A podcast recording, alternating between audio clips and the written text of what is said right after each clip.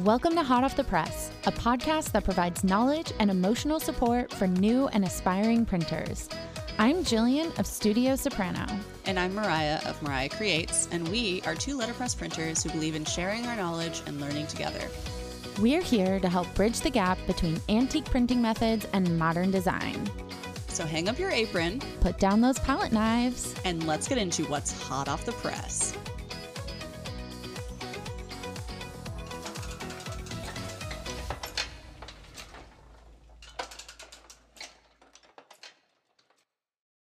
Hello, friends, and welcome back to Hot Off the Press. I am Mariah of Mariah Creates, and I'm here with my printing bestie, Jillian from Studio Soprano, but we are not alone today. Um, today, we are continuing our conversation around sculpt and embossing, and we have asked Nick and Mac from J R Press out in San Francisco to join us so we can talk more about the production side of these pieces. So, um, Nick, Mac, welcome, and thank you for joining us on Hot Off the Press. Hi, uh, thanks for having us. Yeah, yeah. I'm, I'm Nick. Mac, good to be here. Happy to be here. Yeah. Yay, we're so excited to have you guys. Yeah. I want to ask, is this your first time uh, being on a podcast? Yes. I think, yeah, I think Definitely so. Definitely for nice. me. Excellent. Okay. Do you like to listen to podcasts normally? Do you? Uh, I don't do too much. I know you listen sometimes. twenty-four seven at the, the shop. twenty-four seven. Always something going. That's how I am, too. Yeah. Like, I've been around these machines since I've been two years old, basically. So I've always been trained by my grandfather. You got to listen to the press. Like, I'll be somewhere in the shop and I'll hear the machine running in the back and I'll be like, oh, something's off. And I'll perk up and it's like, it just missed a sheet. But so unfortunately, I don't listen that's, too much at the shop. Yeah, that's okay, fair. But that's I, an amazing skill to have. Yeah, like, that's that valuable awesome. in different. Yeah, yeah, that's amazing. I feel like um, for me, there are certain jobs where I like am totally like listening to something, watching a little show on my iPad. Like, there are certain jobs where I'm like, oh, I need something to entertain me because this is just like a long, easy process. And there are mm-hmm. other jobs where I'm like, no distractions, hard focus. And, you know, I think for me, it varies. But yeah. Um, well, we're excited to talk to you guys and um, to hear a little more about, you know, what you guys do at J R Press, but also to talk about sculpt and embossing. So, um, yeah, let's let's get into it. Yeah. So can you guys just give us a little backstory behind J R Press um, so our listeners have kind of a better idea of where you guys are located, what you do, how long you've been doing it, all of that good stuff?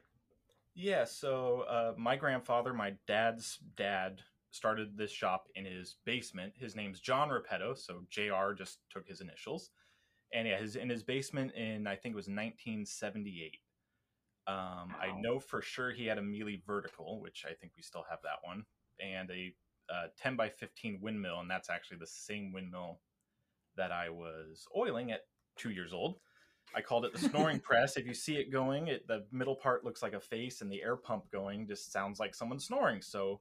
It was never yeah. a windmill for me growing up. It was always the snoring machine. And my grandma made sure to have a tight hold on me when I was, inside, when I was running because uh, a lot of spinning parts. But uh, Yeah, since, definitely. Yeah. And then since then, I know they moved uh, two other places before our current location here on South Van Ness in the Mission District yeah. in, I think it was nineteen ninety-six when my sister was born. Um, I don't know how big the shop is now, but we have, I, I never thought we had too many machines, but seeing some other places, like we, we have a lot, we have too many. Um, you yeah, guys saw, have a lot of equipment. Yeah, we saw the list on your website and it's like, what? That is a ton of presses. Yeah. It's like yeah. twenty, huh? More than that. Oh, God. Three Heidelberg cylinders, which now it's two. We're taking apart one that hasn't really worked well. Yeah. Um, Three cutters, two of which are Seabold cutters. One's from the twenties, one from the thirties. And the only reason the thirties one isn't working is because it's not wired in. But they both still work perfect. Uh, I like to say two and a half, or sorry, one and a half line of types. Uh, we have two of them uh, that both like three quarters work. Uh, heater's busted on one and the motor's half busted on the other. Um, and then seven windmills. Three three big windmills, two of them set up for, for foiling, um, and then four small ones, two of them for foiling. We mainly do hot foiling, and the jump from hot foiling to embossing, it's a lot of the same plates and equipment. So it was just right there. Uh, yeah. What is it? three, five hand feds. Five or six, yeah. Uh, five, five that get used. Yeah, five get, gets used. Uh, the oldest one we have, Treadle, which we need to pull out because we can ink on it, uh, eighteen ninety-five. And still, everything still works fine. And now we're down to only three Mealy verticals. We used to have five or six of those. Yeah. And when my dad wow. and grandfather were beginning this, that was everything they printed on and scored, die cut, perfed was on a Mealy vertical. Um, they wow. had a single score set up permanently on one just down the middle, and like, oh, we have an eight and a half card folded in half, so move the side guide for eight and a half, and then, oh, now it's a four by six, move the side guide again. So, and uh, and those Mealy vertical presses, like a lot of these presses you're talking about are big. When I think of San Francisco and I think of print shop, I don't think of the floor space to accommodate all of these amazing presses and large presses. Yeah, thankfully yeah. the Mealys are not too big. They, I think it's a fifteen twenty is what they handle. Yeah. fifteen twenty sheet size. They're like the size of a fridge, you know, but, which yeah. is still pretty big. Okay, a, okay. A big fridge. Their, their footprint's a little bit smaller than, or I'd say with the walk-around space, about the same as a small windmill. Uh, the big press we have, we have a twenty-two thirty cylinder die cutter, the Heidelberg. That's a big one. That's like a truck. Yeah. uh, I love the contrast. Yeah, I guess I guess when you consider that the Mealy is literally called the it's called vertical, like you have to think that the footprint is more vertical than horizontal. Yeah, I would hope so, yeah. So yeah. that's a yeah. lot of equipment. That's a lot of equipment, you guys. Oh yeah. And yeah. parts of it from other print shops from the city that have closed down. Um Yeah, a lot of inherited presses. Yeah. I know the big one is Willits Print Shop, started in nineteen oh six. As my dad will say, the, the only San Francisco print shop to survive the nineteen oh six earthquake. And oh, wow, that was actually crazy. the oh, wow. print shop they moved into before coming here. And wow. when they closed down, we got a lot of their equipment, all the stones, um, furniture, galley racks. Uh, wow. That is incredible. Wild. It is funny. I feel like every like press shop's journey involves like some sort of acquisition from somebody, like even if it's not like even Mariah, one of her first presses, she went out and um, the gentleman was sort of selling off everything that he had, and at the time, had you been ready, you probably could have walked out of there with like quite a bit of stuff, right? Well, the my first I got a little tabletop, that was my first press, and the guy, it was um, a friend of his who'd passed away. And so he was responsible for getting, and I immediately was like, there's a pearl back there. And he was like, oh no, that's already accounted for. Like one of his printer, one of the printer people he knew was like, no, I want that. Like everyone cherry picks, yeah. right? And like the rest kind of trickles down to the, the Craigslist ads and the, like the people who are beginning, that kind of thing. But um, yeah. yeah, it was definitely one of those yeah. like, okay, what else do you have? Exactly. That's all of our old woodcuts we have. When the print shop closed down, Willis, yeah. my grandfather, and someone else went through and he's like, ah, yeah. I don't know what any of this is. I'll take whatever you don't want. And so the other guy took like, oh, here's, you know, something usable, something generic, like an arrow or, you know, maybe a Cupid hat.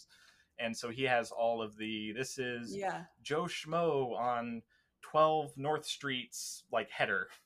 So like we have a whole bunch of like personalized stuff. Yeah. we have a, we, I've found a few cool things. Uh, any Bay Area natives uh, listening in, we have a cut for, I think Millbrae House of Pancakes or Millbrae Pancake House.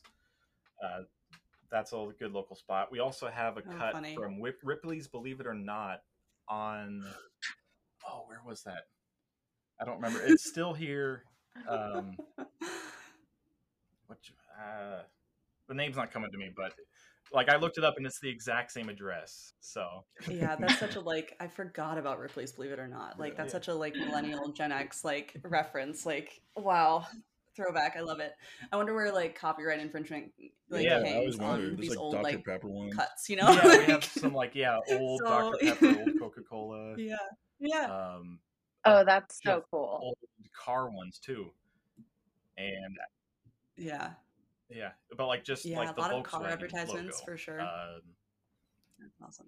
There's probably a Chevy one in there, like just a whole bunch of just Porsche one. Like That's and all of that you guys yeah. still have like in your shop. That's really just fun. Like stored. Yeah, uh, all those cuts I started to organize and I have them in a little drawer up front. The oldest one I found so far that I know for sure is old is a bookmark calendar for a local fur shop from nineteen forty-seven calendar. So printed wow. sometime in forty-six and st- still prints wow. well. Yeah. And that, that thing's hefty too. That's crazy. That is so awesome. That's the best part about being in this yeah, industry is awesome. Like working with history is pretty much our daily job. Like that's what we do. And then yeah. you come and you find like these little treasures and gosh, it's just so beautiful. Okay. Well, let's not get too far off the topic. We want to know what you guys do um, at J R. Yeah. So um, it's changed a lot over the years. Like when we first moved here, a lot of it was tab work. Mm-hmm. Um, now we'll run that machine once a month. Thank and God. Usually back to back once a month. Like we're not running it. And then three jobs come in. Um, but so we still do the tab work, hmm. uh, die cutting, kiss cutting, uh, scoring, perfing, numbering. Um, only recently have we gotten into the fine letterpress printing for weddings and events. Uh, I'm trying to think. I think it was about oh eight, oh nine when we started hot foiling. Mm-hmm. And that was, I think the first press we started that on was a thirteen eighteen windmill that my grandfather and one of the employees at the time just kind of MacGyvered together to work. And it, it works. We're still using it. Uh, the only issue we've had so far was the gripper gar- bars got a little bent from the foil, yeah. we think. We had to put a little shim to kick them back straight, but it's not bouncing anymore. Yeah. It still works. And then from there, the jump to do embossing was, it's the same plates and similar technique, but... Yeah. Am I missing anything, Mac? I don't know. I'd say like the majority of the work these days, especially like after uh, like everyone has like a pre and post pandemic story, but I feel like post pandemic, yeah. we really like a lot of the old like business to business type yeah. of stuff slowed down, and we really picked up on a lot of the smaller scale like you know short runs for like weddings or like, art prints, and so everything that entails is usually like all the really technical like difficult stuff like foiling, embossing, letterpress printing, mounting, and, like, fancy finishing. Yeah, exactly. That's been the majority, I'd say, the last few years. Yeah. Yeah. Th- yeah, yeah. Before the pandemic, sense. we were, as my dad calls us, like the hidden print shop. Uh, someone would go to some other print shop. I want these business cards printed and foiled. And so they'd do the printing part, talk with us. Okay, how do you want it foiled? They give it to us to foil. We'd either die cut it for them or give it back to them to cut. And it's like we're the hidden, I guess, middleman of. Yeah. The, the finisher of a lot of work in yeah. San Francisco. Yeah. Yeah. yeah. It's so funny because I feel yeah. like both of those things um, tend to be common with other print shops that we've talked to. Um, I know when I'm looking for like specialty print work in Los Angeles, it is shockingly hard to find someone who actually does the thing themselves. Mm-hmm. And the, like they are like these kind of like hidden shops. Um, and then yeah. a lot of printers that we know, or even like suppliers, like um, our letterpress plate supplier and our ink supplier have both mentioned that post-pandemic, the surge of letterpress work for weddings and stuff, especially from small print shops, has just like increasingly gone up, like exponentially than pre-pandemic. So um it's great to see that clients are interested in investing uh, into their like bespoke smaller project, mm-hmm. even after an almost apocalyptic time. yeah. Yeah. I feel like people spend a lot of time cooped up, like just looking at Pinterest or Instagram. It's like, oh, we had to put off our wedding, but oh, we could look at these fancy invites we could do. We could do that. Yeah. We could go reach out to somebody and do something and have like, you know, two years to think about yeah. it. Yeah. Or something yeah. together. Yeah. Yeah, that too. Yeah, and save up for it. Yeah. yeah. Absolutely. I mean, I think we've had this conversation in various ways throughout the last couple of years, but I think a lot of people, you know, reduce their wedding size or mm. reduce their budget elsewhere. Um, and they were like, well, you know, let's just full send these yeah, crazy yeah. elaborate invitations then, you know, so it's been, it's been fun to see, but um, yeah, it, I don't think it's a, uh, I think it's a pretty common experience that post-pandemic, the the type of business has changed for yeah. a lot of print shops. Um, yeah. It seems to be what we're hearing anyway, so. So what does a day in the shop look like for each of you? Are you guys running the presses? Are you working on any maintenance? Are you doing like admin work? Like what is, what's that looking like for you guys? Yeah. So, uh, family business, my dad is the owner. So he's the one mainly doing the admin work, mm-hmm. except on Wednesdays, he takes Wednesdays off. And so Mac and I are in charge of that. And we'll either get a Wednesday where we're both on the computer trying to figure out stuff until twelve or like, and the phone's ringing off the hook, or we don't get bothered until like, wait, it's four o'clock and no one came in, nothing rang. So very tricky, but uh, Mac and I usually are running the machines. Um, we all have our specialty machines. I mainly run my windmill, a nineteen eighties G T P foiler, factory foil pull and all that. I love it. It's amazing. Pain, pain to feed. It's the only press that'll miss and then pick up a quadruple like nothing ever happened. Um, it's also the newest windmill we have, so it probably feeds like all the like it's supposed to. So it's been a little tricky figuring that out. Yeah, it's only forty years old. Yeah, it's only forty compared to the other one from the fifties, the early fifties. So yeah, yeah. And then yeah, then for me it's predominantly uh, yeah, just doing embossing stuff. Sometimes foiling, but like most of the embossing we end up doing on our little Frankenstein. What is that? It's like a mix between a Kluge and a Chandler and Price. Yeah, so it's a twelve eighteen, I think. I don't know the size officially, but it's a Chandler and Price Craftsman press. And the Craftsman ones were meant for the automatic yeah. feeding, but more importantly, the adjustable yeah. impression. And we, again, awesome. Frankenstein that one with, it's a Kluge foil puller that works when... It's supposed to work when the press is open, it pulls, but we mounted it backwards. So as the press is closing, it pulls the foil. So if you have the pull too long, you're trying to pull an inch of foil and it's already got the impression on. Uh, yeah. we, we've learned. It's a little janky, yeah. but it does great work, as you yeah. can see. Oh, yeah.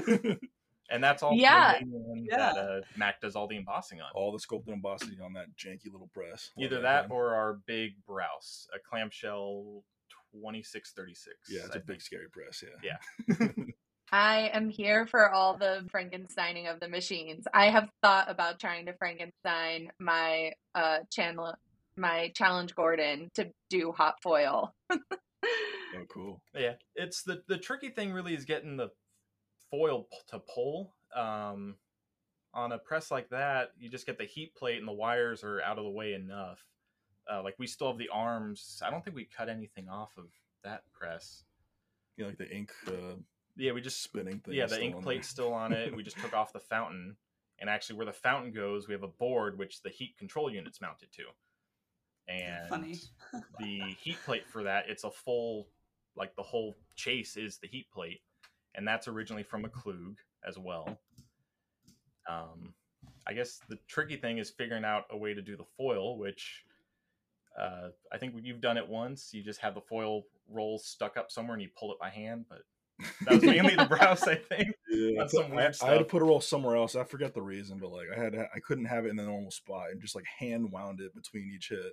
Yeah, but it worked. You know, it's yeah. okay. Yeah, nice. I mean, we've seen photos of the embossing that you guys have done on it, so clearly it's it's working for you. Yeah. You yeah. Yeah, absolutely. Um, Sometimes you just got to get creative. Yeah. yeah. Oh, yeah. Yeah. Speaking of those photos, so I had inquired um, on the Letterpress Facebook group about sculpted embossing originally because we, I was kind of thinking of doing um, it for a project, but also I knew Mariah and I wanted to record this series for our listeners because it is some like, there's always a trend, especially in the wedding industry. I mean, in every industry, there are trends, but like in the wedding industry, like we kind of like strong arm certain trends and, and follow them through for a little while. Um, so, you know, kind of the previous one was die cuts and we're still in the die cut era. Uh, lots of clients are requesting arches, half arches, wavy edges, ovals, just anything that's not a rectangle basically. And, um, but a lot of those die cuts are starting to get more intricate. Now they're starting to follow the shape of the artwork. Now they're there's an embossing, and then the die cut is going to follow the shape of the embossing. And now it's not just a single level emboss, it's a sculpted emboss, and it's really intricate. And um, I think the like entry level of all of the, like all of that kind of design aesthetic is kind of easy to understand, right? Like if you need something die cut, you could tell whether it needs to be like an actual die or it needs to be laser, and you could probably go and find a vendor and talk to them about that. And then if you're doing like a single level embossing, you could find find a vendor and talk to them about that. But when it came to sculpted embossing, like even I was stumped, and we do research for this podcast. And I was like, I literally wouldn't know where to start with this. How do I set up my files? It like, is this something I can do, or do I have to outsource it? Um, So I posted in the Facebook group, and Nick, you were so kind enough to like instantly respond and send a bunch of sample photos that are just mind blowing. Like the level of detail that, um, you know, is achieved in, in the, the finished product is a testament to both. When we spoke with Mike from Metal Magic, the person who's creating the artwork for that plate, because it is literally like three D modeled, but then also the person running the press and making sure that the make ready is right. So all of those details that are included in that die are being picked up appropriately on the plate. And it's just like mind blowing. Like one of the images you sent me was of a snake, and you could literally see every scale on the snake. And it is yeah. so it's okay, Mac. It's so, so, so cool. Um, and we'll definitely be posting.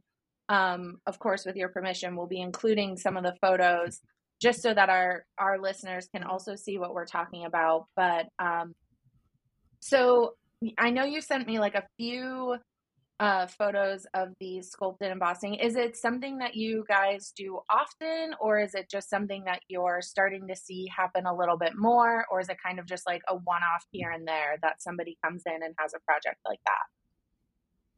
I've, I've, so I think like back in the day, like, I don't know, five, six years ago, it wasn't that long ago, I guess, uh, they would get like, rarely you'd get one um, because the dyes were so like prohibitively expensive.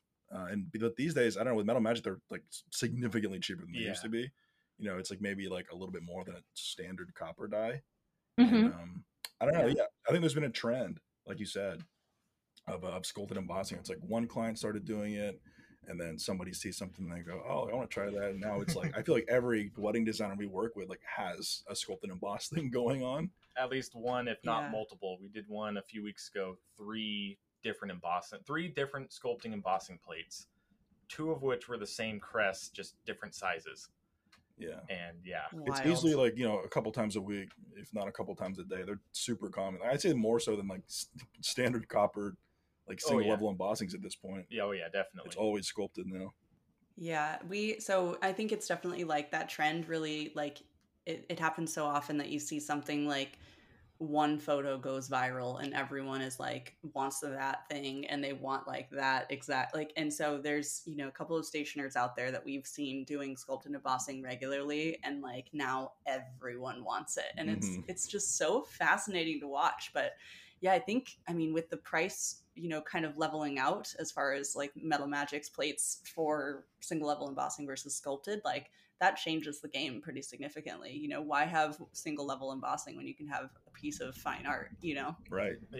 You can have every scale on the snake and, you know, every yeah. little detail, uh, different levels. Like how cool is that? It's, it's incredible. Yeah. yeah. Matt, Matt's having some uh, bad flashbacks with the snake. Yeah. I don't want to get us too, I don't want to get too off topic. Was that a tough one? Yeah. Yeah. That was like oh. the most difficult thing I ever had to do. Um, Okay. And I think the reason was because it was just like a lot of, so first of all, it was super deep. Like they wanted a ton of depth out of that snake, which is great. But then also like now you have to press the paper out, like, you know, an eighth of an inch from like where it started. And it's all pretty narrow ridges. And then it all like loops on itself. So it made these massive wrinkles every time I tried to get more detail out of it. Oh. And I, what I, this is a hot tip. If anybody has, if you have wrinkles, you can't get rid of them. You got to sand down the paper and make a powder. And then add some water and glue to it, make a paste, and then iron it into the wrinkles, and it'll it'll fix them for something like that. It was a oh my god! It took me a, like a day and a half. It took yeah, like Wild. ten hours of labor to get the snake done for I think it was fifty pieces for a rehearsal. Yeah, yeah. between us. Wow. Up. So like that's the, again, most tricky one that we've done. Um, usually they're not that long. Okay, so follow-up question to that. So the snake, what kind of paper was that? Was it cotton? Yeah, it was super cottony stuff. It was like Lettra or Electra. Okay. I Arturo. It was Arturo stuff. Arturo three hundred yeah. G S M. Okay. Okay. And then like the the crest that you sent us, what type of paper is that? Because it looks textured. I'm it's got to be also. I think it's also it's Arturo. Probably Arturo. I was going to say it's probably Arturo. Fuchsia finish. Yeah. I do all the okay. cutting, so I'm like, I know the paper. Yeah, you're the paper guy. Yeah. And I think both of those are for it. the same um, client or the okay. same designer they did. You know, like designer. That's their paper they use. Okay, so like, is that the is is that typically a paper you guys prefer to use for something like sculpt and embossing? Do you have a preference, or is it literally anything the client wants? Is there something that you would say like works better with sculpt and embossing? Doesn't obviously, you know, we're familiar with the concept of like cardstock versus cotton and things like yeah, that. Sure, but sure. you know, specifically, is there a stock you love for this this method? I yeah, for me, it's always Lettra. Like when I'm setting up, I'm trying not to waste too much of the real paper, and so like I'll. I'll get it set up with Lettra, which just works so good. Yeah. You can, you can hit the heck out of it and it'll always look good. And then you hit the real stuff and it like starts wrinkling. It's like, okay, let's try, let's try and match that Lettra like look by getting it, yeah. you know, piecemealing it. I'd say the only stuff that we tried so far that doesn't work would be like vellum. That would not work. That would, that yeah. would sense. yeah. It would just crack. Yeah. It would just fall apart, become confetti. Yeah. Yeah. But we've done like, I don't know, what's that, like felt? Oh, what's that stuff called? Velvet? Velvet. Velvet some... we've, we've done velvet. Oh. That's tricky, but it does yeah. work to an extent. Does it hold? I'm we've shocked. Yeah. Does it hold? Uh, it does kind of, yeah. yeah. I don't know how it holds up through the mail, but uh, you know, our clients sent us back some photos because we were like, I don't think that works. Like, you've done it before. It's like, oh, okay. Can you send us a picture of what it looks like? And uh, it still looks good. So I think it must melt or something, or like get packed down. Yeah. And then just kind of holds its shape, surprisingly. And you're using you're using heat for all of these, right? For sculpt and embossing. Yeah, yeah. There was there was a time where, yeah. where I think someone asked us like, "Hey, when you guys do embossing, do you use heat?" And so like, yeah, I think we just use it out of habit. Just seems like yeah. seems like a smart idea. We have the setup for it. It's especially with Lettra, like you're ironing a t-shirt. Yeah, it's cotton paper, yeah. cotton t-shirt. Get those crisp lines. Yeah. Yeah, and yeah. it works without it, but just on the hand fit, especially nice. You can smack it a few times, really. Yeah, um, it's awesome. Definitely better to use heat though. I think yeah. it's a pretty important part of the. The process as we've learned and like comparing yeah, it to that makes sense. Cold versus hot, it's definitely better. It definitely helps. Yeah. yeah I mean it's the same like doing like a blind impression letterpress without ink, you know. Mm-hmm. It's like it it will you'll see it, but it's not as like crisp and defined, right? right I imagine it's kind of the same concept with heat versus no heat for embossing. Um that's pretty awesome. Yeah, that yeah. was one of my questions originally when I was trying to figure out if this is something I could do in-house, was like currently I don't have access to a heated press, um, but I do a lot of single level embossing and those come out pretty great, but um, I never even thought about the fact that the heat is actually working almost kind of like an iron on the cotton paper and how well that would would like pair together and like make it work better. Yeah, define the edges. It's really fascinating. And I love that you guys um, set it up with Lettra, because Lettra is something that we use. That's like kind of our, our go-to. And it does, I personally yeah. think just nothing looks better, especially if I'm embossing, than the Lettra. Although I, yeah. Yeah, well, I tend yeah. to get close to cracking it every now and then. Um, but that's just because I'm always going for maximum effect. yeah, yeah, yeah. I always just push until it cracks. Like, okay, I, I hit the limit. Time to yep. back off a little bit. Back off. Back it off. yeah. yeah, until it stops cracking, then we're good to go. Exactly. Yeah. Yep. That's exactly. It's kind of like I see more light on this side, not as much there. Yeah, good enough. Can't go more. Don't want to go less. It's. I always do the push test. If you push on it, it doesn't like rip itself immediately. Like it's probably fine. yeah. How does like your your dad like, or you know, did your grandfather ever have like an opinion on like depth of impression? Like, you know, a lot of times we hear some negative opinions from some of the uh, traditional printers and Facebook groups and such. And we're I'm curious, like as a multi-generational printing family, what's their stance on this like, you know, super deep impression uh, craze, if you will? Yeah, it's kind of funny. He's always loved the deep impression because yeah, the traditional letterpress was the copy printer. And so mm-hmm, you yeah. smack the paper, or not smack, but I guess kiss the paper with the ink just to transfer the ink. And he's like, no, I love it. You, you know, smack it, hit it hard, hit it almost as hard as you can, really. So he's yeah. always loved the deep impression. Love that. Good. I love that. Yeah. Smart man. Smart man. Yeah. yeah. yeah. Yep. He's good with the trends. Especially nowadays. He's like, it. yeah, I don't like the look of, like, if you want to do letterpress with the zero impression, just get it offset printed. Yeah. Um, yeah.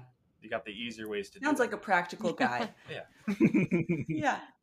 Yeah. I mean, it, that's, you know, that's the argument that a lot of people love to have in the comment sections places, but um, it's interesting to think about, you know, your grandfather starting off doing, you know, different types of work. It's, it's fun to, fun to think about. So yeah.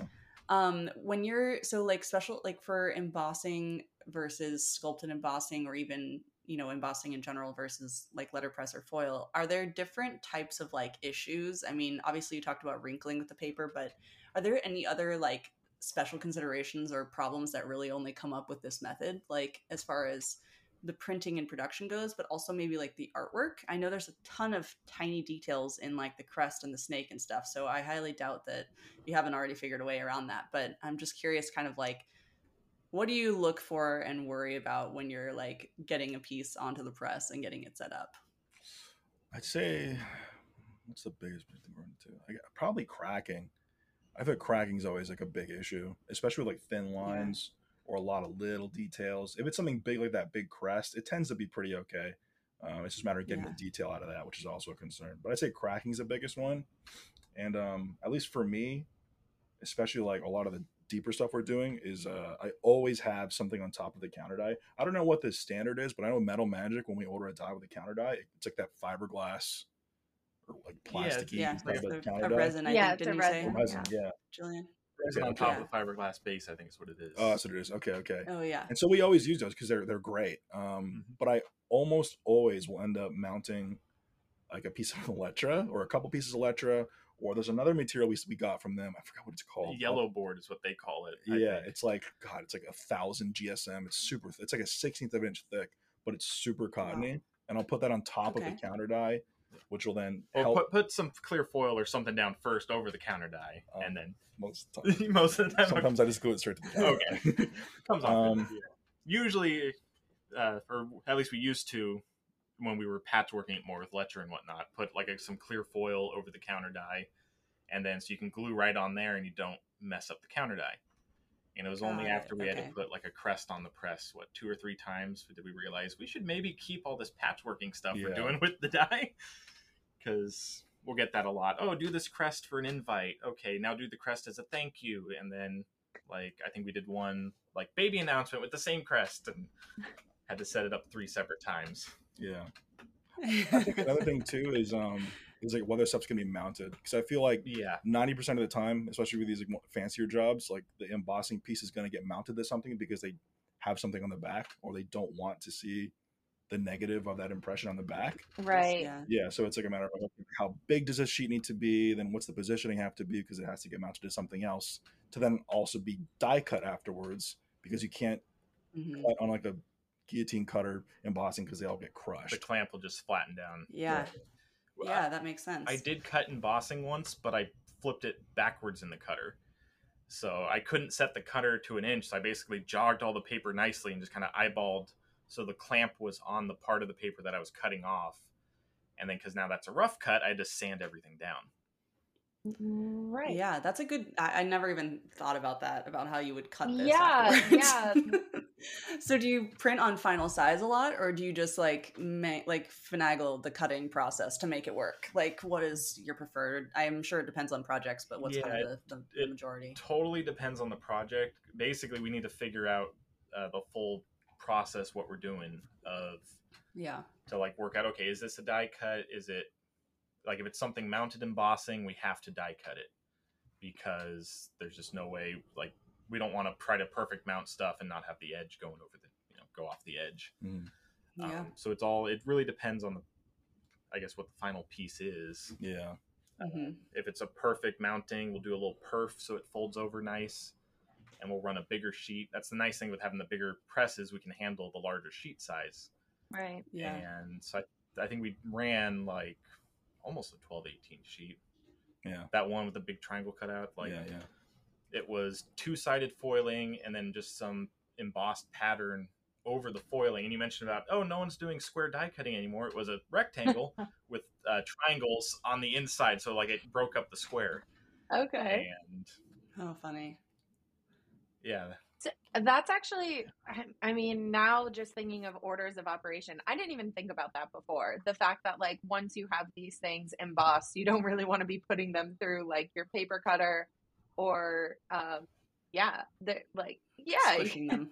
um, yeah. So when yeah. you're, you don't want to be duplexing them afterwards or like any of that when stuff. When you're yeah. printing on a large sheet, um, do you have multiple, like, let's just use this uh, crest as an example. And let's say that it was a project where it had to be set up on a larger sheet because of the rest of the order of operations.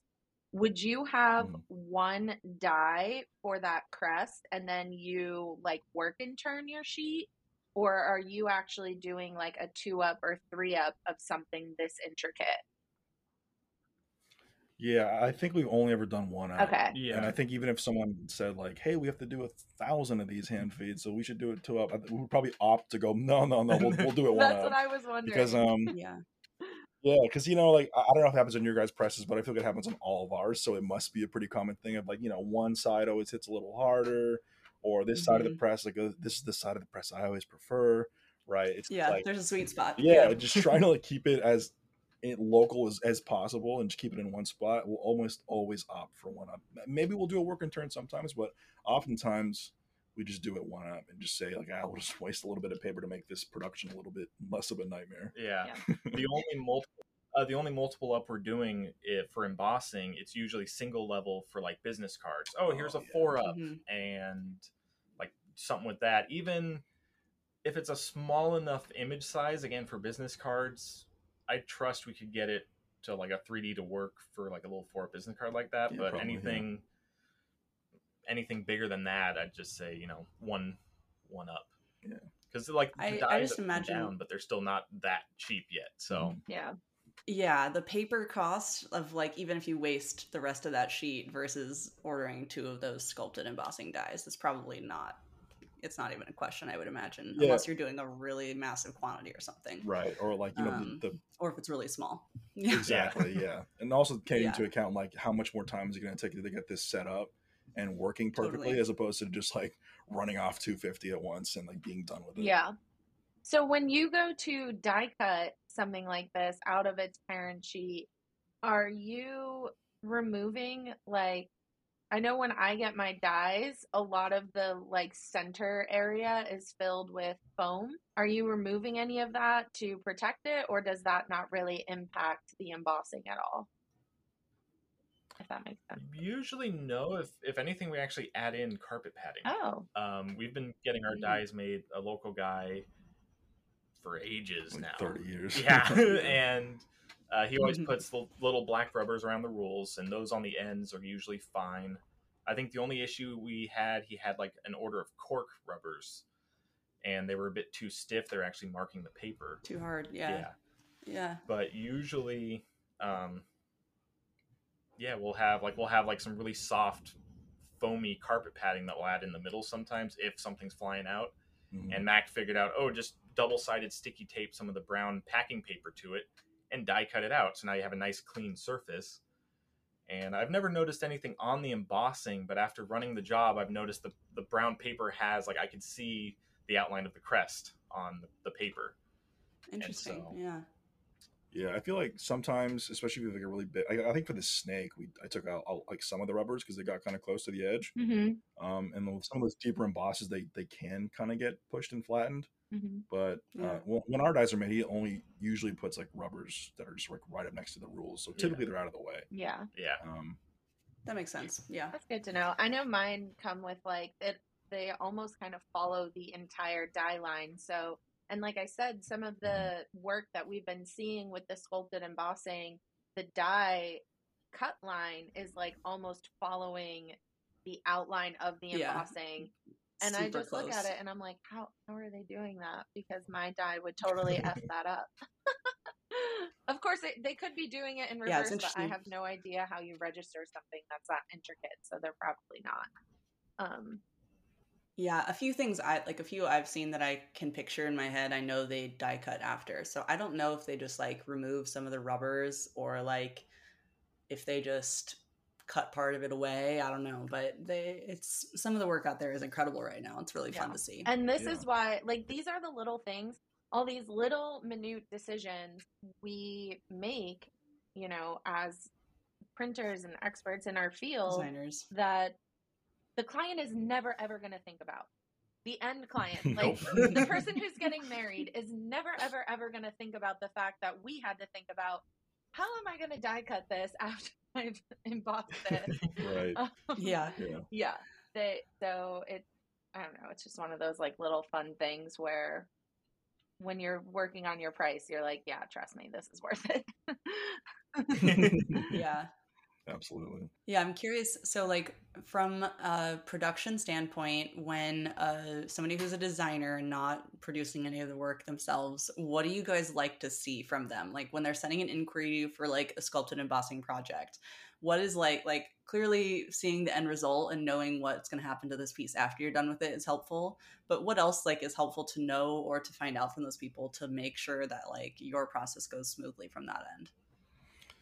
Just like a nice, let's see, like a nice kind of, what do you, what, I guess you would call like a proof or like a, mm-hmm. like an, a mock-up like, or like a mock, like something. Like a mood board even yeah. is like totally yeah. fine. Like, oh, here's some, yeah. some images we saw. This is like what, what we're going for. You know, here's our, our source artwork, our files that we have ready for the client. Here's, um, what else is there? That's kind of just it. Like, yeah, I think here's so, the artwork, yeah, it, you know, and then here's what we're going for. And, you know, and, I, yeah. and if there's anything else with it, like the Lettra foil, or sorry, the Lettra soft Lettra embosses amazingly, doesn't foil well. And so if you wanted to do like front and back with foiling embossing on Lettra, like you need to really smack it hard to have it foil well. Right. And so like we got to yeah. kind of have like, hey, what is the whole plan? Mm-hmm. So we have done some stuff where like we foiled on the backside of an embossed piece, and you can't do that after it's embossed. But like, oh, but we Got don't it. want to see it too much on the front. So like the right paper, I guess, helps with that too. Cause yeah, sometimes people are like, oh, I, I love Lettra. I love Lettra. And then I want it foiled and I want it front and back. Like that doesn't work. um, yeah. I, I'd say, I'd say the biggest thing of wanting from somebody who's like reaching out for like something like this is just knowing exactly like all the details of what they want. Like, I for sure want yeah. this double-sided, or I for sure only want it single-sided, or I do or don't want like a special die cut. Just kind of knowing and having all the details up front so we know like, okay, we're going to go, we're going to start here, and then this is that second step, and we're going to use this paper, and then use this ink, and whatever. Yeah. And just knowing yeah. from the jump what it's going to be and not like, okay, we have some things coming. This is going to be an embossing, um, but there might be like other like little tweaks coming. And it's like, well, I can't, I can't get too deep into this because there could be some steps that need to go before this or after this. And yeah.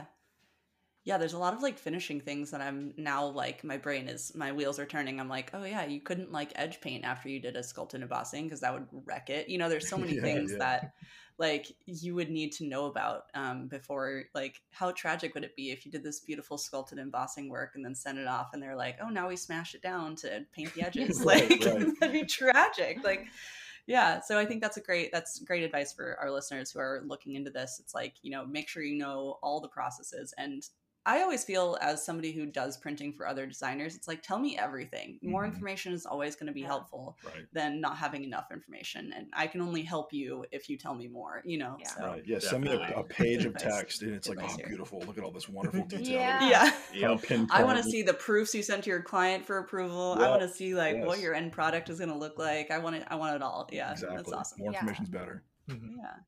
Exactly. Yeah. Perfect. I am noticing that I skipped over some like more technical questions about the setup process, um, which I think we may have kind of answered. But um, so we talked about the press that you primarily use uh, for the embossing.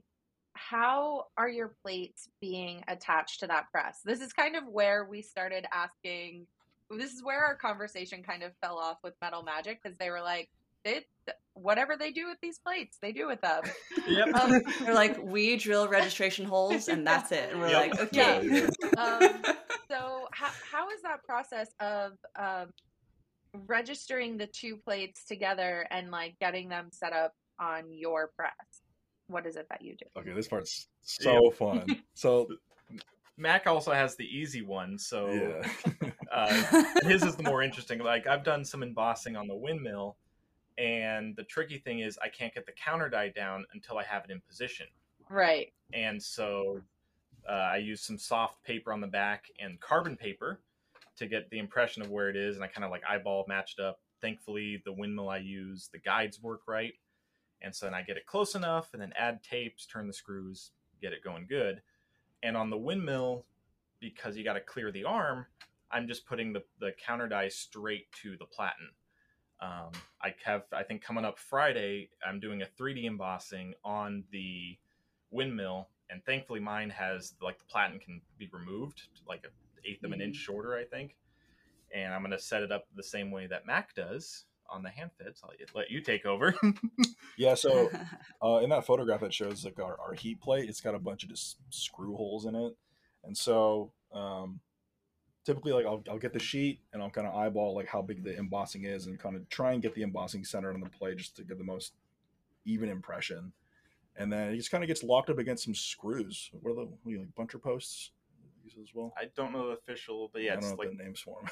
It's uh, the heat plate on the hand fed is just a bunch of threaded holes, and yeah, the screws yeah. with little uh, like it, the screw holds on a little flat plate with two pins on it that are on screws, and you just yeah, it's like three points of contact, in. like you know, two screws in the bottom, one on the side, and then these little uh, okay.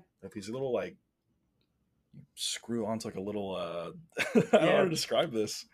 It's, uh, I think it's called bunter post. You screw it down and it's got these little threaded spikes that can kind of go in and out. And then you tighten those with like a little Allen key or a little wrench, and then they'll dig into the plate.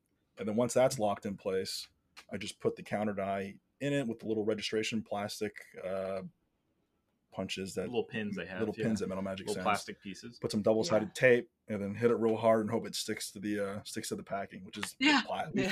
We use yeah, sixty mil plastic, thirty mil uh, plastic on that press. I think thirty and ten. We have two sizes of plastic that we get from Tap Plastic. It's a polycarbonate sheet, clear polycarbonate, like a pre-made in place of yeah in place of Timfin. Yeah, yeah. and especially yeah. for the foiling too, that works great.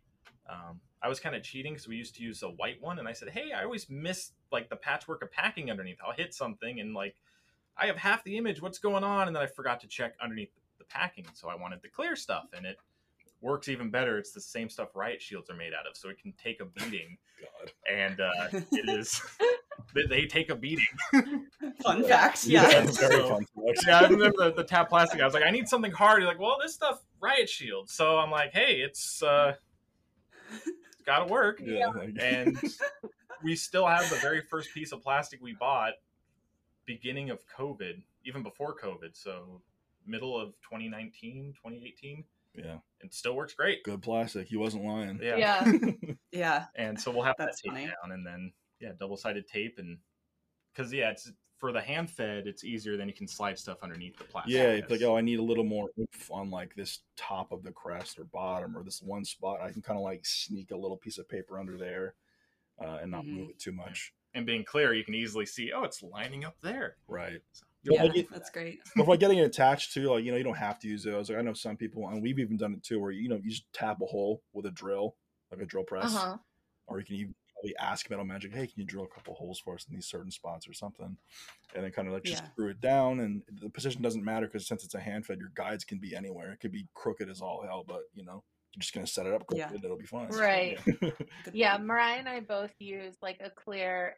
It, honestly, I guess we don't really know what the actual composition type of plastic, yes, type it of is. Plastic. Yeah. We call it acetate. It could be part of yeah, okay. but um, yeah. yeah, we for the same reason, like it's so much easier to track your make ready, um, and the way that I've been registering my plates recently, especially with embossing, it sounds really similar to like what you're doing. Is I get like the one that's going on my form all set up, and then I just put the mail plate on top of it, pull off the sticky back, close my press, transfer it close over the press. Yeah. And then I figure out yep, where yep. to put my guides on top of my acetate after that, so that everything's like exactly. perfectly registered.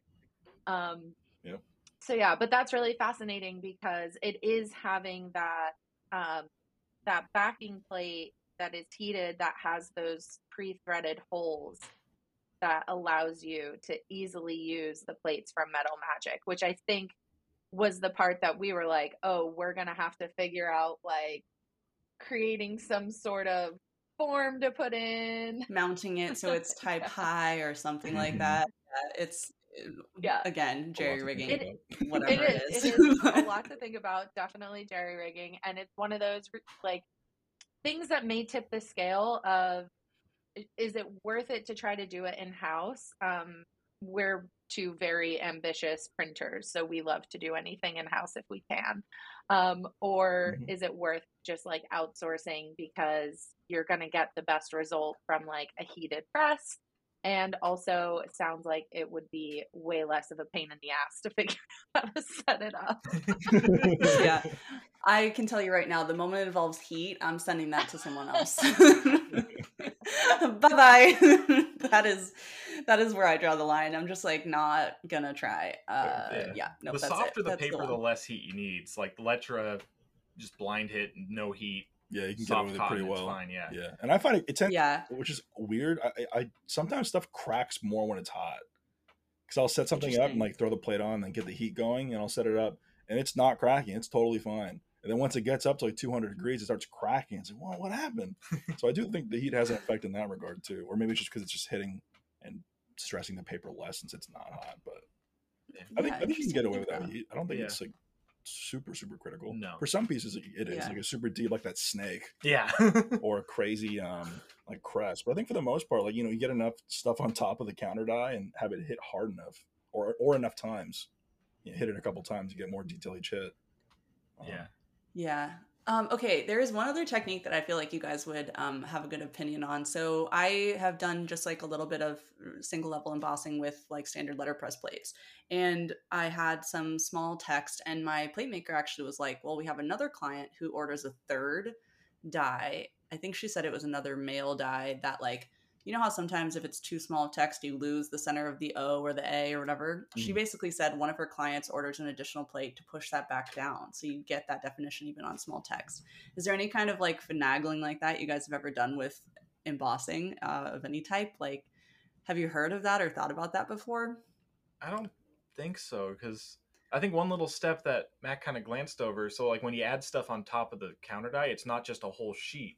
He'll put the whole sheet at yeah. first, hit it, and then take a little X-Acto knife and cut out where he doesn't need it. So, oh, I should have mentioned So that. You're actually cutting out inside the O, so that gets pushed back down yeah. to the base plate. Okay. And so got it. And then yeah, either so I'll, yeah, I'll, I'll throw that piece of Lettra on, hit it real hard, and then just use that as a guide to you know do arts and crafts and cut it out, get some glue yeah. on it, so almost it like almost like packing within like using the like topographical map to make your packing perfect, right, but exactly. in, in like inside of the die. Interesting. Okay. That also like helps that too, because when you hit it too hard sometimes, especially with like the pre-made uh, little fiberglass and resin uh, counter dies, is that the, the die will bottom out when you hit it hard enough. Yeah. And you'll see like the little like reverse Metal Magic etching in there. You'll see the die order number. That was the issue we yeah. had with the snake. Yeah. Uh, thankfully it was close to the edge on three of the sides. So the flat edge of the counter die hitting the plate was off, you know, off the finished sheet, except for by the yeah. head. And that's where Mac went to town with the sandpaper oh, yeah, and a little hobby yeah. hand iron,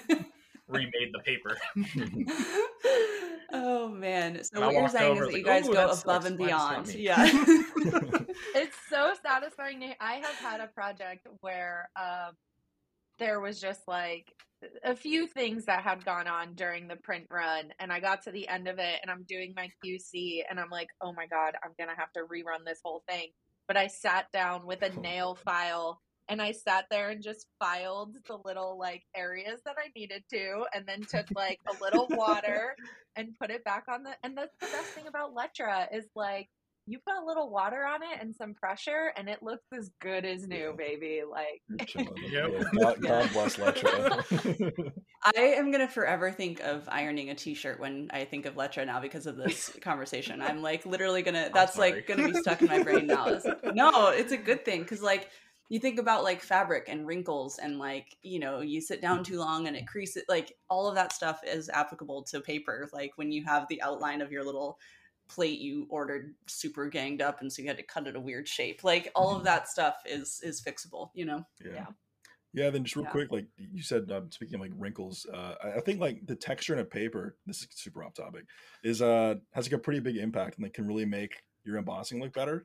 And I hate to use the word, but like it really pops when you do that. Mm-hmm. Like, when you when you uh when you emboss it, it gets pretty ironed out and smooth to whatever your dye is looking like. But then like in the contrast to the texture of the paper, especially like that crazy like Etruria finish on the Lettra, it's it's a really nice contrast and really helps that like kind of you get a little out. Flat shadow around the whole image yeah. to make it pop more. Yeah, that makes sense. Yeah. Yeah, I'm looking at the images now and I'm like, it, you're absolutely right. The contrast between like basically the background paper texture and then um, sort of the smoothness of the embossing as it like gets pressed in. It really does add that effect. I mean, in this one monogram, there are like these little pearl details, and it actually just looks like you glued something on top of this piece of paper. It's I know. Like, I'm obsessed it's like with those you little took pearls at the bottom. It's insane. Oh, yeah. Bas oh, yeah. relief and like glued it onto paper. That's what it looks like. Yeah. Um, Yeah. Well, I can't get over like my brain is like the letters, like the little date on the bottom of that crest, like they're depressed so and everything. Yeah. Uh, it's it's mind-boggling. It's really cool. Yeah, for that, shout outs to that yellow board stuff. I'll get you guys like the actual name of it because for these dyes, when it's a crazy crest like this, I only just use that stuff exclusively because it's just yeah. so. And then you can get it wet, and then it kind of deforms almost like a plaster. And then once it dries, because the plate's heated, yeah. Yeah. It, you know, it's like cement and just. It's all on top of the counter dye, way high up, so you're not bodying them with the plate out, but all that pressure is now centered purely on the dye and the counter dye, and it really helps kind of smush it up. And you can hit the sh- hit the heck out of it. And, uh, and you can cuss, it's okay. okay. You can literally hit the shit out of it, and um, it, it won't tear because the paper's, you know, it's paper on paper, essentially. It's not going to shear like it does against that resin. Yeah. Yeah. Wow, that's, that's really so interesting. Cool. That's so awesome. When someone sends you this artwork, are you passing it on to Metal Magic to have them do their thing and create the sculpted embossing? Are you ma- giving any advice like we need to make sure it stays within this depth or whatever, or are you guys like, what is the process for you handling artwork like this? Because this is insane. There's like, talk about multi-level. There's so many levels to this one monogram, especially the date at the bottom. The fact that the date is depressed. Yeah, yeah. It's like... yeah that one's really just, that's, yeah, that's that tickles me pink. I like can't handle it. That was, that's always a little worrisome. I was like, is that going to come through? But with that yellow stuff, yeah. it really, it, it really does. It's, yeah. So I'd say uh, shout outs to Metal Magic. I don't know. We yeah. kind of just tell them like, hey, and there's there's someone there, Garrett, mm-hmm. who's just like our like liaison at Metal Magic for this stuff. And it's always like, and all the clients have the exact same requests. It's like as much detail as possible, as much depth as possible. Yeah. And um, the only input we add to them first before we, we send the file over, we kind of know like, hey, this line width is too small. Make it fatter. Right. right. Uh, lose yeah. some of the detail here. You know, make the detail bigger with less, and it will come out better. Right. And then, but like ninety-nine percent of the time, it's just forward to Garrett. Here you go. Work your magic. Yeah. As, like, you know, get as much detail as you can. I'm sure Garrett appreciates that when you're just like, do what you got to do. He's yeah, probably like, like, oh, I God. Trust you. yeah. Yeah. Like, we did one that was a mountain range. The only uh, input we'll add is like, okay, the client said, oh, I want this range to be the farthest back, smallest. This one to be the highest. This one in the middle. And it's like, we forward any of that info on, but then pass it off to them and work their magic, and they give us a, a, a three D simulation. Yeah. Oh yeah, a rendering or whatever. Yeah. Yeah, yeah. yeah. And I don't awesome. want to, you know, put too much work on their plate, but you know, sometimes a client will send us like a watercolor painting and go, "We want this to be sculpted and embossed." And it's like, well, okay. hey, hey, Garrett, there's this like watercolor painting. Can you please like work magic and make this super? I'd say like the a, a big thing though is I definitely like have a lot of detail in the source artwork. Because I think to an extent, like if you just have big rose petals or something, it's just going to look kind of flat and blocky uh, when it comes out. Because yeah. sometimes I just can't add detail if there's no detail to reference from. So, you know, even if it's like way yeah. too detailed or way too textured, like having more is always a, a good option. Right. Because um, I think that stuff does look the best when it's like just a lot going on, a lot of small details. Yeah, if you're going to do it, you might as well do um, it, right? Like, oh. Right, yeah, yeah. yeah. You dream it, we can make it happen. Yeah. Um, on the one that you sent the image of, uh, like the florals with the foil like background, it's kind of a little rectangle. I was just yeah. going to ask about this. Okay. I, I'm like, the the registration on this, I need to know, like, oh. how much did that suck? I so, it's yeah, I can't wrap my head around this, this one. Is the also, joy. What process went first and like. Yeah. Walk I need to know what one. went first. Yeah, so this is the joys of multiple presses. So we had this eight and a half by eleven, eleven seventeen, whatever. Uh, we cut it down. It's a fold-over card. So we cut it down, scored it on our windmill, and we like to have a little quarter inch at the bottom for the scores because going off the edge of the sheet doesn't work well. So okay. cut it to that run size, score it down the middle, slight overhang on the cover, cut to final size up and down. And then I had the foiling set up on my G T P, and Mac had the embossing set up on the hand fed. And it was just little bits of like, okay, I think I'm straight. How are you? Just I'd run one, he'd run one. What do we need to tweak? And I think as we ran this, it was like I ran twenty-five, gave it to him to run. He ran the twenty-five. Is it still good? Is it still matching up right? Because uh, we've yeah. done some with... I know for me with foiling on the windmill, like I'll run a sheet through and then like, oh, I need to double hit this. And I'll run it through at the end of the pass and it will hit different because of the heat. It ironed out differently. Whereas if I were to run it back through immediately, it registers perfectly. And mm. so That's it's either let it sit to like cool down or immediately, literally hot off the press, yeah, right. go to the other press. But um, yeah, yeah. perfect. Yeah. Perfect. Sorry, you're hired. He's real proud of himself. Yep. We're proud of you too. And also proud of this result because it, it's so incredible. Like it's mind-blowing incredible. Yeah. Yeah. I, I definitely... The registration on that literally is like magical. It's it's pretty impressive. Yeah. And oh. yeah, I don't remember which one we did. One of the plates is a little bit bigger and smaller. I don't remember if we had the foil plate, like the outline is bigger than the embossing, so you don't have any foiling up the edge, I think is what it was. Cause I you'll forget. See that. Like a little extra of... stroke on the artwork, yeah. probably. Yeah, yeah. yeah. I feel like it does help a little bit, because the problem is when you get it perfectly registered and then you're off like a quarter point, all of a sudden you have this weird little like strip of white where there should be foil, and it's like so glaring, at least to us, and it's like, like that that's not going to flop. We have to, that has yeah. to be adjusted yeah. half a point on these hand-fed guides that are like taped to the damn plate. Yeah.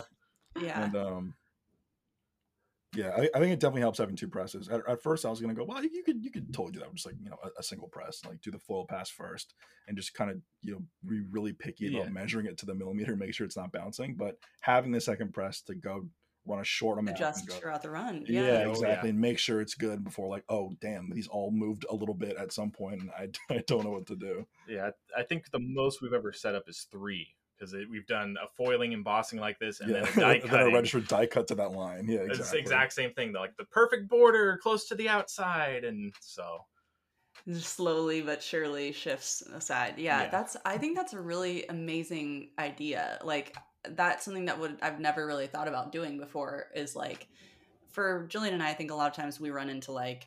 We order something digitally printed from our usual printer, and then we are letterpressing like on top of or around that digital printing. Mm-hmm. And if they cut off a little bit, you know, like it's sometimes through that stack of paper, it does shift. Like whether mm-hmm. it's your guides get like loose or whatever, or if the digital printing is slightly off, like I think that's a really that's a I think that's a great uh, idea to run them kind of simultaneously. It's and pretty, pretty even smart. The curl of the paper too. I did a yeah. registered clear foil debossing, and as the curl changed, I had to constantly adjust the guides on the windmill because uh, because everything matched up perfectly. You could see it was off completely. Like I was like, oh, this looks fine, right side up. Then upside down, I'm off like three points. Yeah. And it's like, oh, it's only three points, but it's in that type of a registration. That's a lot. Yeah. And so yeah. even the curl too affects how things run. Mm-hmm.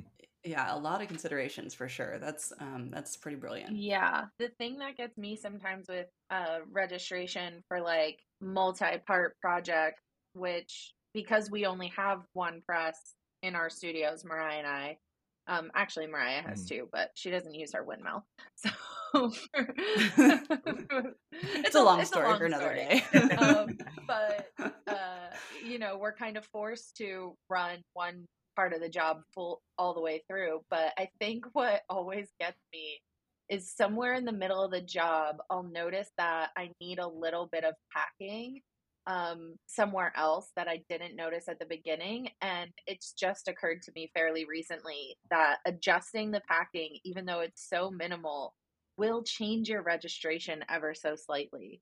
Um, I was just doing yeah, a three color yeah. pattern yesterday, and like the first few, because my ink was, my press was nice and inky, the first few like all looked pretty good. And then when I got to about fifteen in, I noticed that like the upper left-hand corner was like not hitting quite as hard. So it needed a little bit of packing. And so then when I ran the registration, because I'm starting from the bottom of that pack down, so I set up the registration for the second plate. When I got to those last fifteen that were technically my first fifteen, the registration was slightly off up in that corner, because now it's just like moved so slightly. It is like maybe half of a point. But to me, it's like glaring, because there's this little thin white line between the two colors. And I'm like, oh, damn it. Do I re-register just to run fourteen more of these prints, or just let it go? And I let it go. But I can't imagine doing well, something this, like, this is very intricate. And the end close. result is like, yeah. you know, a work of art in its own. Stunning. Do you guys like, when you, do you take one of these off the run and like, hang it? Like, I would put this on my wall. I'm like, frame it? Yeah.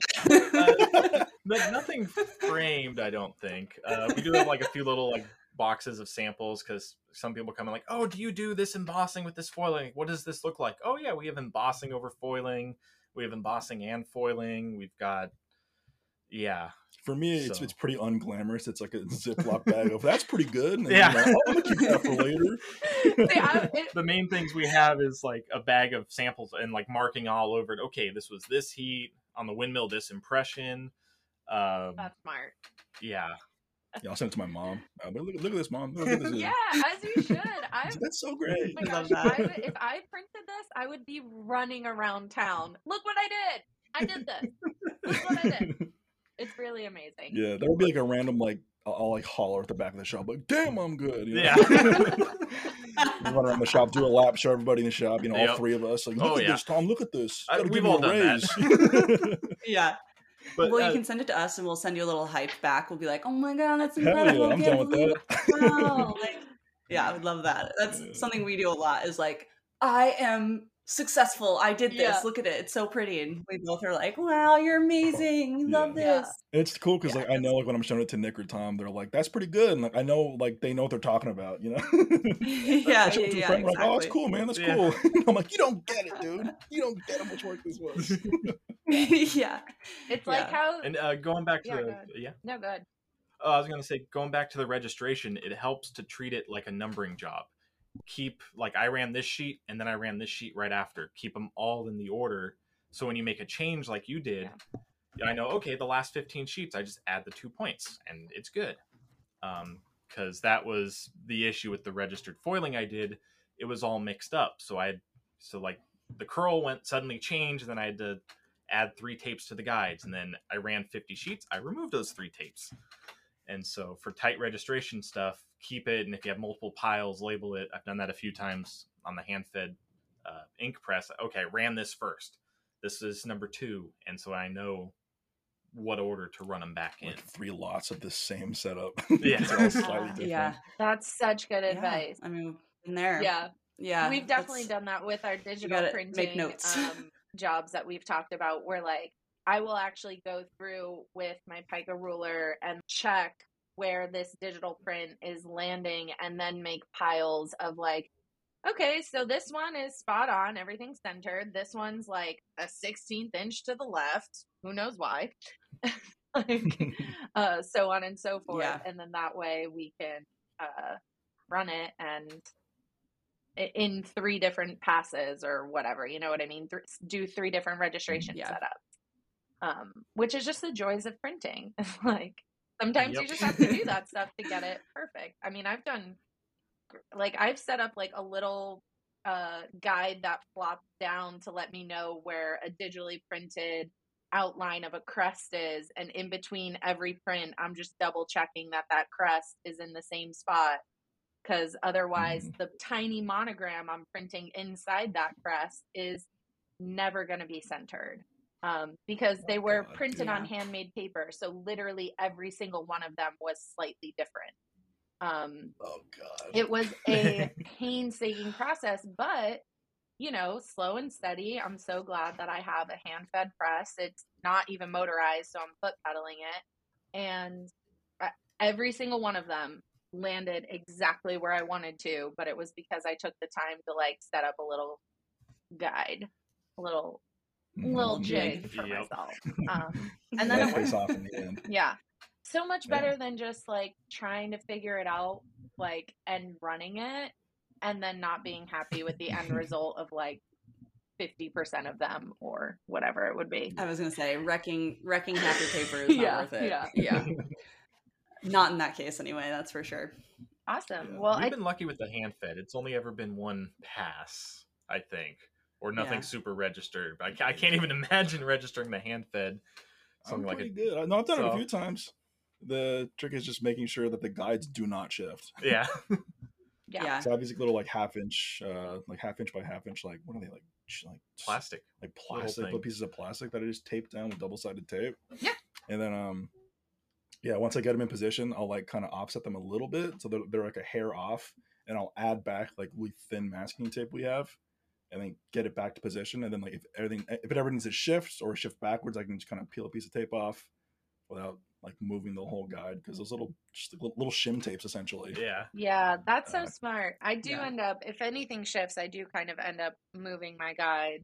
Um, I've started for the I've plate, started yeah. putting masking tape underneath them because then they lift up a little bit easier. So like the only part that is fully down on the plastic is like the front edge that the paper is going to meet, because then I get like obviously a nice um edge for it to hit up against. But yeah, if like I need to move those things, they do not come off very easy, and so I put like a little bit of masking tape on their back end so I could just like pop them right off.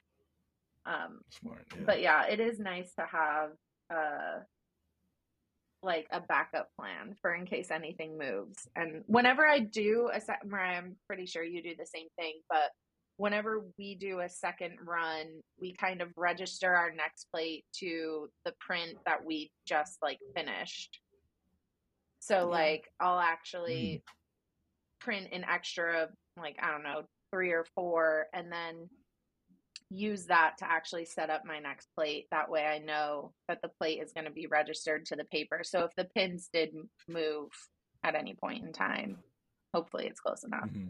And it usually is. Yeah. yeah, I do that. Yeah. I do the same thing basically. It's like I just make sure that it matches what I'm actually printing rather than like the original artboard or whatever. Exactly. I used, and, I used yeah. to use my guide sheet, or I know a lot of people just like pick a spot on their um, base and they like registered to the grid on the base. And I've stopped doing that because there's always something nominal about the paper or the print or my packing moved or anything like that, that I'm like, it's usually just better for me to register to what I printed than to register to the guide sheet of artwork or my base or anything like that. Because I'll forget, I'll yeah. forget that I did something silly like, oh, I needed to tighten that coin, and so now technically the base isn't in the same spot. So yeah, right. I have Sharpie lines on most of the coins, so I know. Okay, tighten it to this point. Uh, it doesn't work too well with the heat. The heat has actually shrunken the furniture a bit. Oh wow! I have a four pica with wood that's now like three six. We didn't cut it. It's just the heat has smashed it down that much. And then my that's grandfather will go, oh, it's not three picas anymore. And he'll cut it down to three.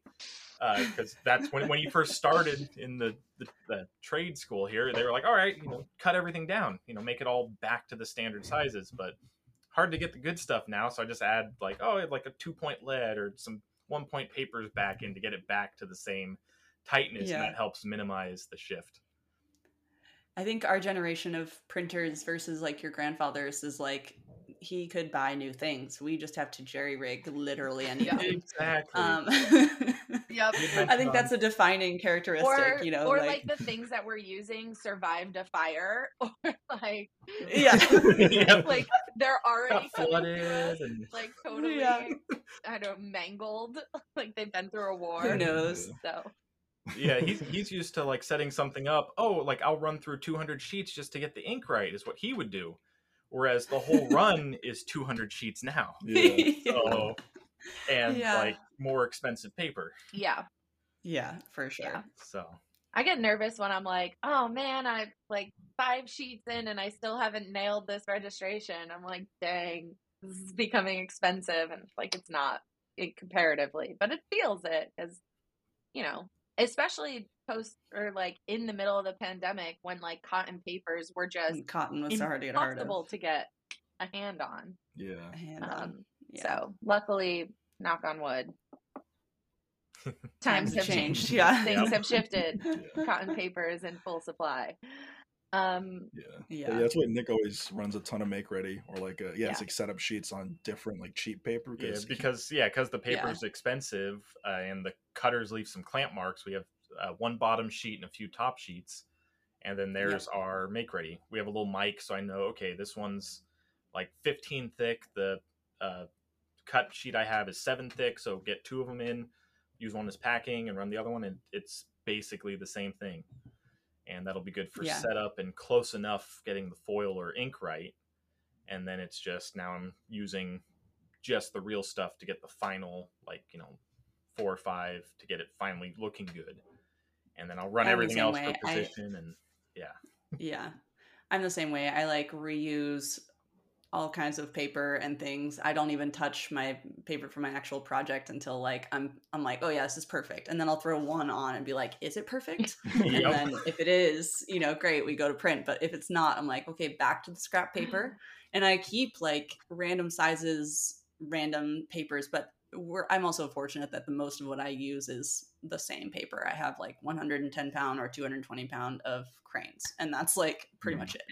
Um But yeah, I, I waste nothing if I can. I reuse all the things. I will print it upside down from the last thing I tested on that piece, like all of it if I can. Yeah. Awesome. Yeah. Well, I say let's wrap it up. We've talked yeah. about right. sculpted embossing and thoroughly, which thank you guys. This has been so helpful. Yeah. Um, I know we left our Metal Magic uh, episode being like, no, we need more. We need, we need more than this. yeah.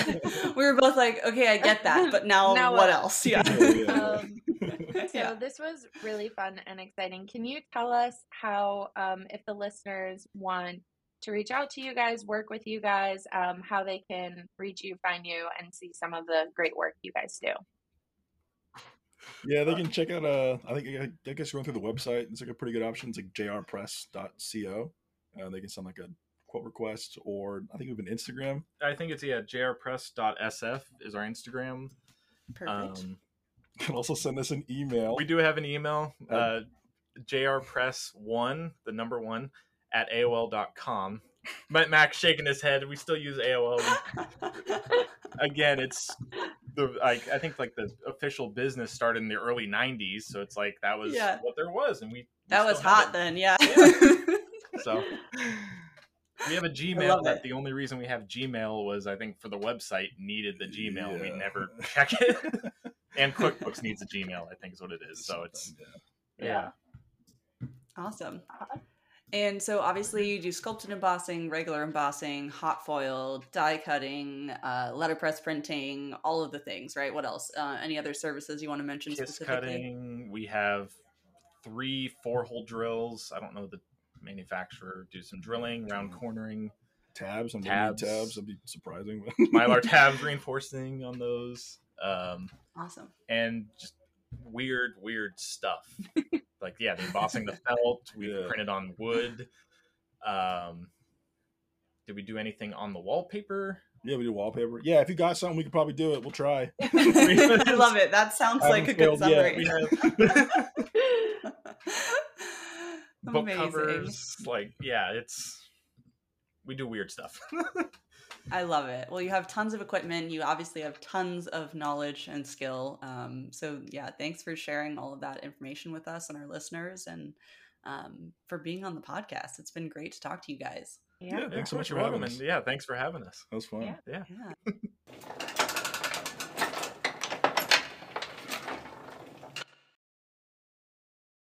They are the best. We love that. Nick was amazing. Yeah, that was great. Um, that was so good. Yeah, so really fun to talk to them. They are clearly incredibly knowledgeable, which is so is so great. Um, and I just love like the multi-generational aspect, but also like they both have a nice like they have like the resources we always wish we had, like somebody to just go ask those questions. But they have clearly, you know, far exceeded the, you know, the whatever I'm trying to say. You know what I mean? Yeah, I do. And I just, I mean, we've said this before, because obviously, you know, when we talk to Mary and even when we talk to Mark, like these people who have been able to have printing in their lives from either early childhood or early adulthood, like it's just, mm-hmm. it, to me, it's like one of those things where I'm like, man, if I could live a second life, like I would have loved that, because yeah. I, I am so enthralled with this industry, the history, the machines, all the like techniques, the skill levels. And it just feels like I, like I want more time. Like I, I, yeah. want, I have been doing this for years and years and years. Um, so it's just so cool to talk to someone who, you know, grew up around the presses and stuck with it, you know, it, it's yeah. really beautiful. Yeah, I mean, Nick saying, you know, he was oiling a Heidelberg at age two. Like, he's literally been living and breathing, you know, letterpress for his whole life, which is incredible. Um, what an yeah. what an incredible opportunity to to be able to learn that way. And, um, you know, hopefully, yeah. you know, in however many years, another couple decades, you and I will be like, oh, yeah, this is all, we're super experts in everything. Um, but, yeah, it's, it's, they're, they're incredibly, not, I don't, we should have asked how Mac got into this, but um, both incredibly knowledgeable and just really fun to talk to. So that was great.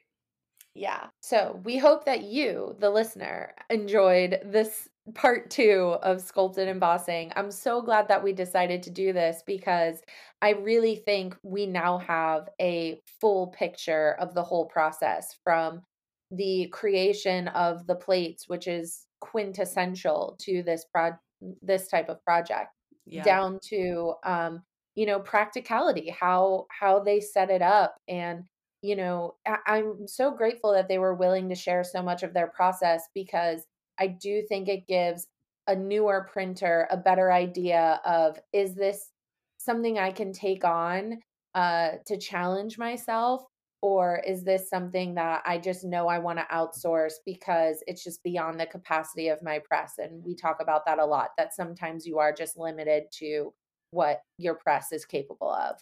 Yeah. Um, I am still tempted to kind of try, like I, I know you're going to just just admit it.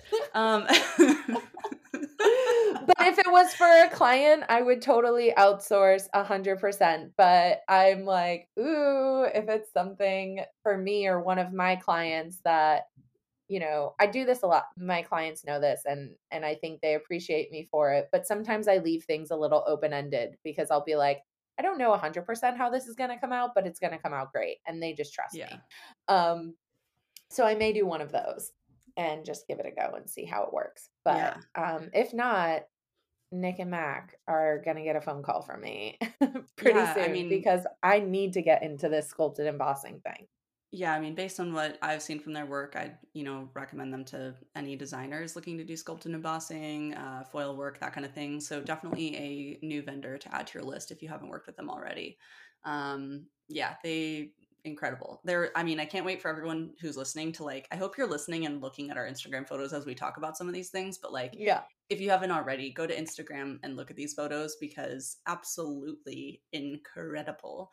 Um, and our Instagram is at hot off the press pod. So if you don't already follow us, um, you can go find that photo, but it is just, I mean, the detail, the like three D dimension, just mm, chef's kiss, immaculate. Yeah. It's beautiful. It's beautiful.